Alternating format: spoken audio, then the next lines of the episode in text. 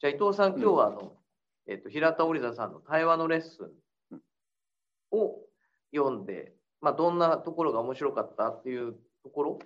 とか、どんなことが書かれてたみたいなところから少しお話しいただけますか？そうですね、あの、平田織田さんというのは、皆さんよく知っているうん。劇作家か、まあ、演劇の世界にいる人で、最近で言うと、あの、兵庫県立の豊岡の方に、兵庫県立の演劇、演劇をメインにした、あの、専門職大学の学長になったんうんですよね。で、その演劇で町、町おこし、町づくりしましょう。ね、なんかね、その知ってますね。それはなぜかっていうと、その演劇っていうのはその、えー皆さんご存知のように、その舞台で役者がそのそれぞれ登場人物、まあ、脚本にある登場人物になって対話をしてその物語が展開するわけですも、白まあ、人と人とがお互いにその違う価値観を持った人間としてそのおお互いのこうなんていうかな、えー違いを理解をする、うん。つまりそのなんていうかそのズレをこうすり合わせて調整していく。はい。それでこう人間関係が、うん。まあもっと社会がこうもうスムーズにいろんなあ進んでいくと。でその対話のない社会というのは、うんうんいろいろ弊害が起こってくると。で改めてその対話というものについて、まあ、演劇という、まあ、視点から、うんあの考えてみようと。であのこの本自体その本としてあら著されたわけではなくてあの毎回なんか連載をした中のものをこうまとめたものあの要は最初から最後までこう痛感してこう読むものではない、うん。まあ、い一話、えーなんていうかね完結みたいな感じの、えーなものなんですね。で一番最初に何書いてあるかっていうとその、まあ、まあそもそもこのタイトルが「対話のレッスン」って書いてある、で対話のためのあのテクニック、うん。つまり対話するために何が必要かということをこう、まあ、書いてあるんですよね。で、まあ、この本文庫化されたのが、えー、な2015年。もともとの本は2001年に単行本出たんですけども、まあ、その後もこう連載ともあってそれをこう改めて編み直したものであると。でこれがその2000年2015年に、えその文庫化された背景多分時代背景としては日本がその、まあ、いろんな社会問題を抱えているというので対話がない社会になってるんじゃないかと。うん。対話のある社会になればいろんな社会的な課題もまあ何らかのその解決の道が見えるかもしれない。うんうん。でそれはその日本社会でなぜその対話のない社会になってしまったかっていうのは中にここにも書いてあるんですけどうんあの、えー引用されてるのがあの土井武えー、かな？天江の構造とか、はいはいはい。あ中根知恵の縦社会、うんうん。ねうんうん、わかります。うんうん。あああいうその日本社会のはいありようっていうのが、いどうもこの対話の対話が馴染まない社会、うん文化があはいるんじゃないの？はい。でなおかつ今はそのなんていうかそのデジタル社会というかうんネット社会で直接人間が向き合ってこう対話する機会が少ないネットを通じて、はいまあ、いわゆるここではで電脳社会って言ってるけども、はい。でますますその人間と人間が向き合ってこう真剣にお互いの価値観考え方をその理解、うん。えー相相相手と自分は違うんだと。うんうんで自分の言ってること相手は分かってくれるかどうか分かんないしうん。うんうんうん。相手の言ってることを自分が本当に理解してるか分かんないしはい。こういうすれ違いのこう社会であればああのうなかなか解決すべき問題も解決しないでしょう。でそういう意味でさ最後の方にあの対話の態度って書いてあるんですよね。あ。うんうんうん。まあ、来るべき社会の中でその対話のある社会の時にえーっとね21世紀のコミュニケーションの話で、こう繰り返しこの俺平田さんが言ってるのは私とあなたは違います。うんうん。私とあなたは違う言葉を話している。はい。同じ日本語であっても、うんうん。そのあコンテクストが違うから、はいはい意味が違ってくうんると。うんで私があなたのことは分からないかもしれないしわかるでうんうんうん私が大事にしていることをあなたも大事にしてくれているとは限らない、はいこういうところがあるからこれをその対話を通じてその、うんまあなんていうかねお互い理解し合える部分を作っていく増やしていけばその社会の中で人間はお互いにうまく生きていけるんじゃないの話をしてるんですよね。で、えー対話っていうのはそのある意味態度だと、うんうん。えーなんていうかなその、はいはいはい。あの単なるそのコミュニケーションのテクニックとかうん。あ技術とかそのではなくてなんかこう身に染みついたうん。態度、えーディシプリンという英語があるんだけどこれはなかなか日本語にしにくいと。はい。でそのディシプリンの話の中で、えーまあ、あえて日本語にするんであればこれはあのなんて言ったかな。そのあそう。自ら押し付ける。とかあのし収める方の収収収容。うん。といったことはまあまだ合うかもしれないし。でこれは大人も子供もまあ関係なくですね。あの他者と異なった価値観をこうどうすり合わせてそのすり合わせの過程で自分が持ってたその価値観が変わっていくことを潔しとすると。自分もそれ変わっていうんうんうん。く気づきがあって。うんうん。であるいはそのさらにその変化があの自分にとって楽しみとか喜びに変わっていくと、成長したと感じることになると、でこういう態度がそのあのディシプリンなんだと。対話の対話をするための、はい。まあなんていうかねうん。準備っていうか必要なもの。であの自分の価値観が変わっていくことをあその変わっていく可能性をやっぱりこううん。開いておかないと、うんうん。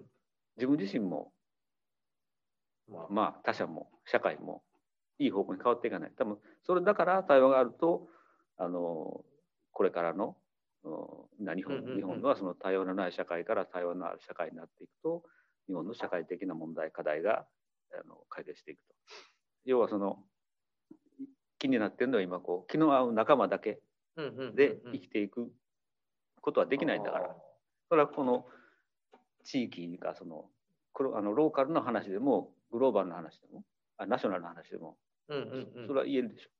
でグローバルになってくると言語が違うから。確か違うけどまあ基本は一緒でしょ。にうんうんうん。そういう意味でその対話がこうおこれからの社会にとって来たるべき社会にとって、日本日本にとって必要ではないの？ということを言ってるんですよね。今だいぶ、まあうん。お話しいただいてますけどそのどどうあのそのちょっと大枝さんがどう,、どう整理していくかあれなんですけどあの日本があの対話が難しい社会なんだっていうのは、なんか非常にあの甘えの構造の議論とか、縦社会の議論でも、まあ、なんていうか自分と相手がこう離れてないような、あの形甘えの構造多分そういうことだと思うんですけど、つまりあの独立してないので、うん。甘えの構造が起きる起こってくると思うんですよ。うん。で縦社会縦社会の話は中根千恵さんのそれはもうもちろん縦上下なので、うんあの非常に対話が難しい。でまあ、こういうのの組み合わせでもしかしたらこう空気を読むみたいなうん。ことが、まあ、集団的なあのものに個人がどっちかというとうん。負けてしまうというか飲み込まれてしまうみたいな構造がもしあるとすればもしあるとすればあのそもそも日本社会に欠けがちだったものが対話なのか、えー、とむしろ私からするとそういう社会の息苦しさによって気の合う仲間だけになっているようにも感じるんですよ。うん。あつまりあの、まあ、サードプレイスみたいなもんですけど、あの会社の中だと社会の中だとこうなかなかあの、まあ、自分の意見が言いづらいので、仲間気の合う仲間の中では喋る。ただそこにはちょっと多様性が欠けるので、うん。対話にならないみたいな構造になってしまってて、うん。だからなんか構造的にそれはなんていうかこう二重に対話が阻害されてるというか、難しくなってるようにもなんか聞こえますけはいはい。いやあの、ね。そういうこともおっしゃってて、うんうんうんうん。うん。うん。日本語の問題点もあるかもしれないけど、うんうんうん。話するときに主語がない時あるじゃない。ですか。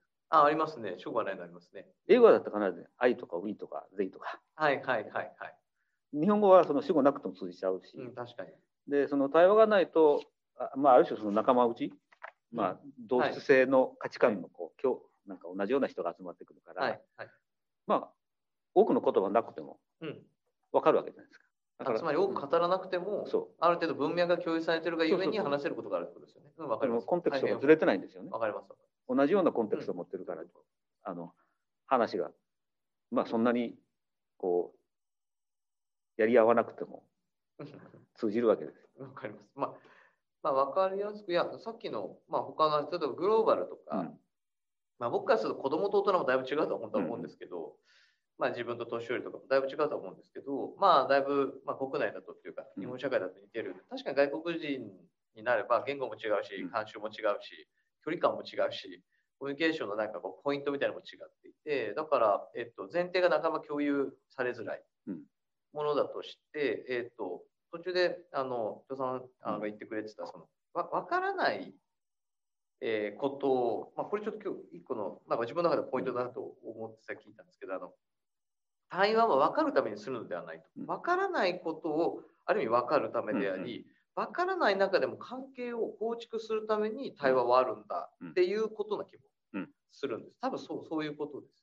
ですよね。で、多分その関係を新たに構築する、つまりあの、うん A と B で弁証法みたいななのかもしれないですけど、対話を通して、なんか、あ、ここはこうか、あそこはこうかと。じゃあ一緒にするならあかもしれない。あ、うん違ったらこうかもしれないってやっていくと、多分自分も相手もやっぱ変わっていかざるをうん得ないわけですよね。こうなので先ほど伊藤さん言ってた変わっていく可能性みたいなものが、それはまあ成長したというかはまあまあその捉え方でしょうけど、多分その変化が変化と対話は常にセットですよ。だって、うんあのお互いにだって折り合いを、はいあの常につけ続けていくっていうかもうずっとつける。だから対話がないから日本でいうその忖度があるわけですよね。うん相手に合わせちゃうという。相手に合わせちゃうわけですよ。うんそう。で、何を考えてるかをこっちが先取ったりうん、思うばかって、あの、でもその向こうが本当はどう思ってるか分かんないんですけど、分かんないんですけど、それは対話なきですよ、まさに。二つあるから新しいもの生まれるわけじゃなくて、片方が片方をなぞろうとして違うかもしれないみたいな。で、こう、悲惨な結果を招くと。その通りです。いや、その一番悲惨なのは何かというと、忖度してやったって時に物が悪くいったら、うんある意味忖度された方、つまり大体は上位者ですけど、うんは手を汚してないという構造が残っちゃうので、言ってないと、勝手にやったんだと言って尻尾切りをしたら、下で落ちるわけですよね。これはだからある意味文化の構造っていうか社会の構造に非常によっている。うん。うん、と思う。だからまあ忖度になるっていうか、だだし、いや、私があのなんか伊藤さんと今日話や、話を始めながら、あの、あやっぱそうかと思ったのは、あの、対話は分かるためじゃないっていう前提がうん。大事だなって、あの、ある意味分からないことを分かるだし、さっきも言った通りですけど、あとは、えっと、人間関係においても分かっちゃうっていうことは本当はないことなわけですよ。多分それ支配するってことは多分かなり近くて。だから分からないんだけど、やり取りをしながら、うんこのある意味でのリズムとか、うんこの関係とかをどっか楽しむ、うんここに楽しみがあるはいはい。っていうのは多分あの土井さんが言ってるような甘えの構造のある意味そういうのとはちょっと違うだろうなそうそう。気がしますよ。今その違い、うん、違ってていいんだと。うん、そうそうですね。そうそうそうそうそう。ことが分かる、分かる楽しみ。だそうなんですよね、多分ね。でだから違うから、やっぱりこう、一人でテニスできないように、やっぱ二人いるからテニスできるので、まあ、他者がいるからキャッチボールとかあの、うんラリーがあるように、だからその、それは多分人間社会うんがもう、だからこそうんあある楽しみ、楽しさであり、どちらかがどちらに忖度すると二人せっかくいたのが一人やる意味になっちゃうから、うん。楽しみが減っちゃう。でも、なんかいや、僕思ったのは、その、要はあの、親子の、まあ前の構造とかみたいな親子のそれとか、まあ縦社会のそれもそうです。さっきの忖度の話もそうですけど、なんかやっぱりその、自分のあれ思い通りにするっていうことによる充足感に幸せを見出すか、うんなんかこう分からない人となんか自分と同じことを共有できないんだけれども、うんやり取りできることうんないしは他者がいてくれることによってやり取りできることにうん楽しみ、喜び、幸せを感じる社会なのかっていうのは結構違うなっていう感じは。うんうんほら今そのいじめもそうだけども、うんうんうん。不可能な社会になってるでしょ？深いよ。はいはいはい。だからその、まあ、多様性を受け入れるということは寛容性を持つということだけども、はい。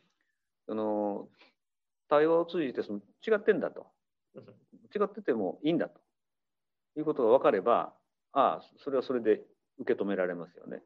あおっしゃるとりこうなんかこう勝手に社会的なこう基準としてこうあるべきだと決めつけちゃって、これとずれてる人はダメだと。受け付けい。ないと、そういうことになっちゃうとあの今の問題がいろんな社会問題で。あでもそれってあちなみにあえて、まあこの織田さんのやつどっかで戻れるような気がするんですけど、うん。あのえっ、といや僕が思ったのは多様だからうん。対話が必要だっていうふうにいくというのを、うん。直感的には思ってるんですよ、うん。まず。多様だから対話しかないわけです。うん。多様だからだって隣の人が違うことを考えてて、うん。隣の人も違うことがでみんなで何かするとき多様だから対話が求められてる。うん。か、えっと対話をすると多様性に気づくのかっていうのがどういう構造なんだろうと。後者かな。その対か対話をするからその対応うん。違うことに気づくんですよね。対話しなかったら違うことも分かんない。確かに。気づくっていう言い方だったらあれかもしれないですけど、えっとうん。何が言いたいのかな。何が言いたいかというとつまりあの、えっと、現象的に多様であると例えばあの分からないです。私はうん。1回しか言ったことないアメリカのうん。移民うん。が例えばヒスパニックがいてうん。黒人の人がいて白人がいて多分宗教もさまざまなところだと対話が要請されるような気もするんですけどそれってどうなんですか？つまり空気を読みようがない。う、うん。おっしゃる通り、うん。そのいろんなものがはい。多様なものがあると、はい。対話を迫られるというか。そうそうそう。で、それがある意味でこの一つのあのさっき言った、うん。まあ態度というかアティチュードみたいなものにうんななるっていうのはなんとなくわかるなと。うんで、なのなのだからこそ多様性に欠けるという日本においてたうん対話をするということは、うんあのある意味これまでより人の違いをこまごまちゃんと、うんあのより大事にしていこうっていう話にも見えるんですよ。あのそういう意味ではその、うん、国の成り立ちというかねはい。日本はまあ島国ではい。もう日本中どこ行っても、まあ、方言の問題あるけども、うん、確かに。日本語で通じるわけじゃないですかすね。ヨーロッパの大陸といろんな国が隣接しててフランス語ドイツ語、うん確かに確かに。スペイン語うんいろんなこと言語があって、で彼らがその、まあ、普段からこう交流があって、はいお互いその違う歴史文化はい。価値観を持ちながらそのこう社会の中ではい生きていくわけですね。そうしたら当然そういう、えー対話というか違いをお互いになんていうか認識しないといけないわけうん。です。で効果不効果日本っていうのはそれがなかった。うん。う。うんんただそのまあちょっとマイナーな話になるけども方言の話、はい。まあ、標準語というのは何かよく分からんけど、はい。はい。あの関西弁と、ね、問題あったりその、はい東北弁がズーズー弁で何言ってるかさっぱり分からん。で沖縄に行ってもその本島と宮古と八重山は全部違ってて、はいはいお互いに分かんないとか、うんうん。あ、お互いに。はいはいはい。あの一つ面白いと思ったのは僕ちょっとあのイギリスにはい。留学してて、うん。場所がそのウェールズというところだったんですよね、はいあそこはウェルシュっていうそのウェールズ語っていうのがあるんですよ。はい。で街行ってもあの標識とは全部英語とウェールズ語と両へ両語両方ではいはいはい。あの併記して。していただくうん。であの僕はその留学した時に家族で行って上の子が小学校上がったばっかりで、はい。えー向こうの現地の小学校に入れる。はいはい。で下の子はあの、まあ、あの保育所っていうか nursery に入れるね、はいはい。で面白いなと思ったのはそのまあもともとはそのウェールズは国だったから、うんうんうん。あの Four Nations でね、はいはい。ウェールズイングランドスコットランドうんアイルランドってあって。でウェールズ語をその日常から大切にしていると。はい。で学校に行くとまずその先生が教室の前で待ってるんですよ。で挨拶せない。うん。今日はいい天気どんな天気晴れ曇りとかうん前にして、うん。それをウェールズ語で言えないと入れてくれないああ、面白いですね。それも。でこうまあまあそのうち耳から子供耳から覚えますからねああみんなが言ってるから真似したらいいんだと思ってああ、でもすごい面白い。つまりこれは、あの、多分伊藤さん言ってくれようとしてるのは、あの、あるウェールズ語っていうのが、あの国レベルでの、あるうんアイデンティティみたいになってるわけじゃないですか。だから忘れちゃいけないし、むしろ大事にする。つまり今のは同質化の議論でもある。うん。で、ある意味アメリカのありようとか、あの、ある意味多民族なうん。社会がどなんかサラダボールなのかメルティングポットなのかみたいな話でこれ同質化の議論があると。それもまた一つの大事なことうん。あの人間にとって常にあのちょっとなぜなのかっていうのはちょっと僕にはうん。わからないというかあのえ不勉強ですけどつまりバラバラ多様であることと半ば一つこう何かを共有していることって両方大事？そうですね。ですよね。むしむしろこれは多様であることがあったとしてもウェールズ語みたいなことは忘れないようにしようぜという意味での積極的な意味での同質化？その対話するときに、まず自分は自分の軸はどこにあるの、うんうん。まあアイデンティティですよね。はい。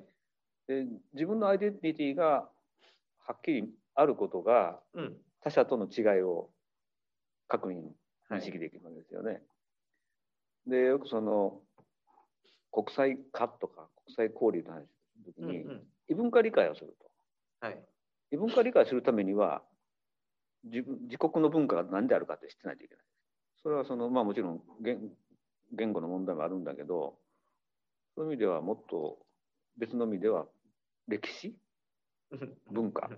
はい理解しておかないとあのお互いにこうなんていうかねすれ違っちゃいますよね。まあ確かにセッションにならないですね。対話ができなくなっちはい、だから、まあ、確かにだからまあ文化の議論とかまで、えっ、とまあちょっと国際的な話の時って常にそれが主題になる、つまりどこの国の誰なのだみたいなことが、それなりにこうあの名札的に重要だって時にはそれがうん。やり取りされると思うんですけど、ちょもうちょっと戻ってくると、うん。あのそのレベルまでいかない対話の、で状況だとすると、えっとおそらくそのさっき言った伊藤さん言ってくれた軸みたいなのって、うん。あるテーマに対して自分の意見でいい,、いいわけですよね。うん。あの自分の考えとか意見とか信念みたいなものが、えっとないとまさに対話にならない。ゃならない。あなた何を考えてますかとか聞いちゃったら対話じゃない。だからその聞いてはいけないことがあるんで。あのこんなこともあ。あの分かんないやつと話ができねえよ。あーつまりそれは、えっと相手から言われちゃうと。うん、まあ相手からも自分もそうあこの私はあのなまだまだだなそうなっちゃうと、あれです対話にならないから、自分の意見を、いや、僕もそう思うんですよ。で、あの、あ、ちなみにその、あとうん、ちょっと前説的に言うと、私も例えば自分の周りの、まあ、スタッフとかと関わってっていうのは、うん。えっと、チームを率いますと、うんうんリーダーシップを発揮するっていう時に、人を集めたら、まあ、どうした方がいいかって自分の意見を必ず持持たなきゃダメで、持ちなさいと言っていて、それリーダーに対して言うんです。リーダーがみんなを集めて、みんなどう思うなんてダメだぞと。それはあの対話が生まれないから。それは意見が出会うだけうん。で。で、僕はこう思う。目的こういうことを目指してるから、こう思うけど、みんなどう思うって言ったら、うん。ある意味みんな、うん。あ、じゃあ私こう思う、そう思うみたいなのがあるだけで、対話のきっかけを、ないしは対話を促そうとするなら、うん。まさに伊藤さん自分の意見みたいなものを差し出すっていうか、ある意味それを、こだわらずに委ねるっていうか、ざ1回目の、まあ、球打つみたいなもんですか。で、帰ってきたら違うの出てくるから、また打つみたいあのいろんな場面考えられるんだけども自分をさらけ出すってな。なんかい嫌じゃないですか。いや、もう、まあ、ちょっと僕、さらけ出しが側なんで、あれですけど、さらさらけ出し、うん、側っていうか、さらけ出してしまうんですけど、あ、まあ、つまりそれはあれですか、意見でいいんですか。それとも人間性です両方？意見。意見で、まず。意見も、うん。あのよくあんのそのまあまあ学生たちうんうんうん。接するときに、学生質問しないんですよね。あなぜかっていうと、はい。こんなこと分かってないの思われるの嫌恥ずかしいし。それはありますね。何なんでしょうね、あれ。ね。そう。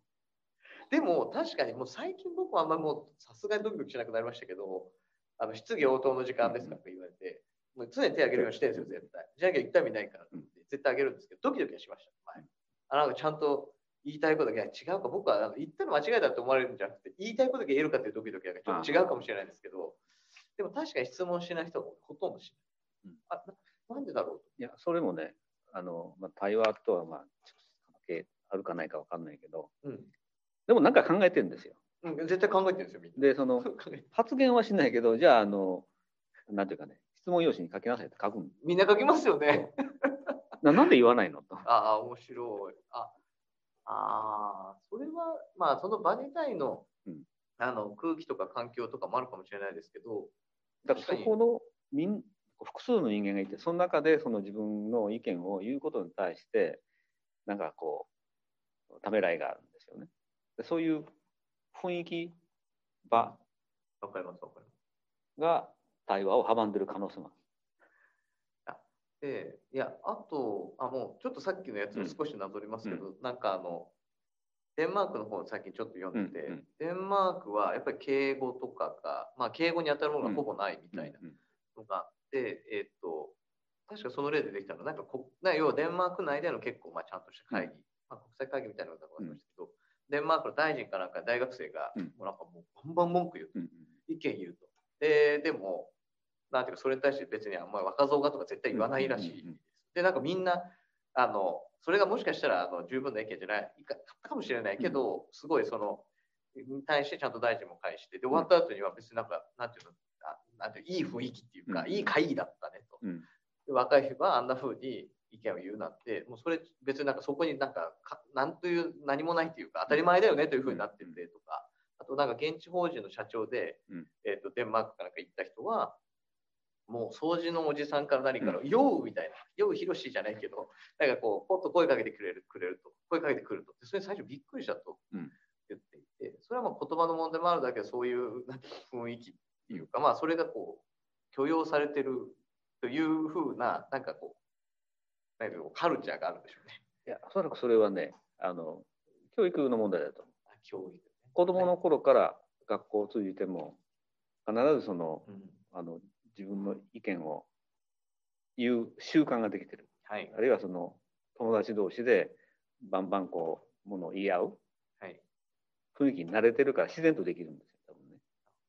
で、日本みたいに、こう、一斉授業、確かに。先生が前におってこうみんなこう今日あの先生の方見て聞いてるであなんかこう手挙げてとかあるけどうんうん、これはある意味先生と対話し対話にならないけど、あ確かに対話じゃないですけどね、先生対生徒、うん、生徒はいっぱい。いっぱいその その手を挙げた生徒は言ってることを他の生徒が聞いてるって分かってるわけね。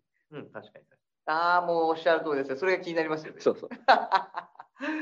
ああ、でも、それがまあ、例えば教育なり教育システムに埋め込まれている、うんある意味ヒエラルキー構造というか、あとは正解が、まあ、ある意味一つで先生でみたいなことに対して、それはどっかおもんばかって喋んな喋んなきゃいけないっていうことが、プロセスに確かに組み込まれて、まあ、なぜそのプロセスがしっかり入っちゃってるのかっていうのは、うんさっきの文化の話にぐるっと戻っちゃいそうですけど、確かにそれがあの自分にとって当たり前のこととして、うん。えっと習慣になるぐらい小さい頃からなんか積み重ねられてるか、当たり前なこととしてなってるかっていうのは確かに大事。そうだからその、子供の頃から学校なんかで質問質問があったら正解を言わないといけないと思ってうん、あおっしゃる通りですね。もう間違ったらいや恥ずかしいとかね。いや、もうおっしゃる通りで、なんかもう正解を言わなきゃいけないっていうことの、なんかこう、僕からすると、まあ、まあ、こんなに言っですけど、不毛っていうか、うんまあ、間違え、要はひ、まあ、1たす1が100とか言ったらあれかもしれないけど、特に別にあの、どう思いますかみたいなことに正解なんてあるわけない。そもそもないのにう、んそれは模範解答みたいなものがうん教科書にはあるかもしれないけど、それもただの例うんですよ。だから答えはいくつもあるんだと絶対その通りだいうことをあの分かっていれば分かっていればってその、えー思えばこう自由にうん、本当そうです。発言できるじゃないですか。あ、もうね、本当にそう思います。いや多分これは大人の社会でもそれがあるとうん会社でなんかこう会議があってその、えー発言した時に、まあ、上司が部下に対してこれどう思う？でこう罰がついて嫌だと。であとこ、これちょっと僕僕が良くないとこかもしれないんですけど、あえて言うと、あの、まあ、さっきも学生のこと喋ってたんですけど、あの意見は、僕はアイデアとも違うような気がしていて、あの、なんか思いつきを喋るみたいなことを、もうまあ対話だから何でもありっちゃありなんだけど、うんうん。なんか自分が仕事してて思うのは、その、やこの例えばなんかこのじゃあ、今のこの本を、うん。この表紙をねどうしようかって考えた時にもう思いついたこと何でもいいとか言っちゃったら もう取り留めないというか、だけどなんかあのいやこれをこういう人に届けたいから、うん。こういうのがいいとか。これは多分ああいう棚に並ぶからこういうのがいいとかっていうのはなんかどこか僕はあのある意味責任っていうか、あの要はなんていうのかなただの思いつきじゃなないでいるっていうことはつまりやっぱ自分で立立つみたいな自分の意見にやっぱ自分がちゃんと、うん。あのまあ言い方が良くないかもしれないけど責任を持つっていう、責任を持とうとすると目的みたいなのとセットになってくるのでだからあのなんて言うんでしょうねつまりあのあ結局この人が決めてくれると思ってるからこそなんかアイディアがでアイディアだけのそれが思いつきが出ちゃう感じもして。あのだから自分の考えを述べるときに言うときに、なぜそこの考えに至ったかっていうプロセスまで含めて言わないと、あそう。だしいや今言ってくださった通りそのプロセスがあるっていうことうん。はあのなんていうのかな。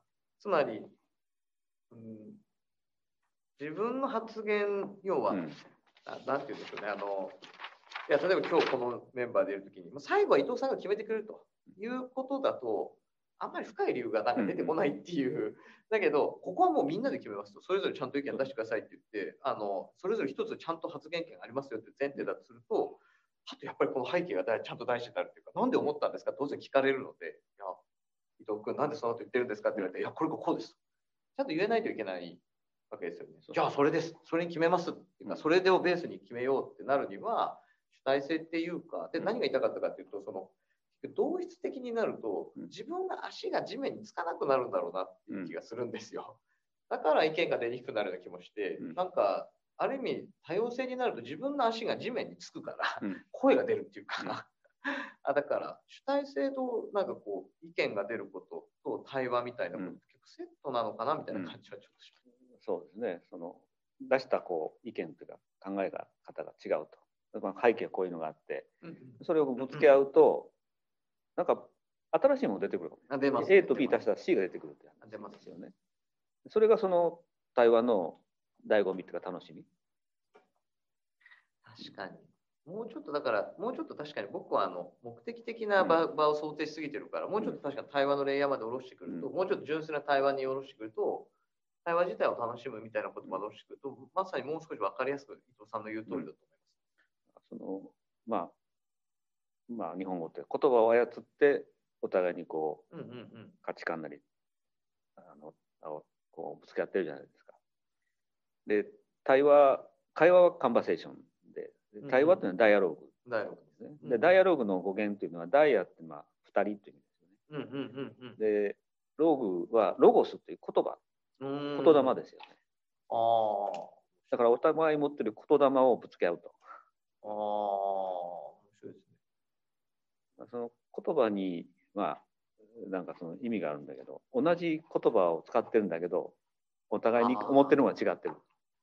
だからじゃないですか。それは面白い。いや、もうちょっと今のは面白いので、うん言葉を交わしているようで、言葉に表彰されているうん思いをぶつけているってことを言ってるわけですよね。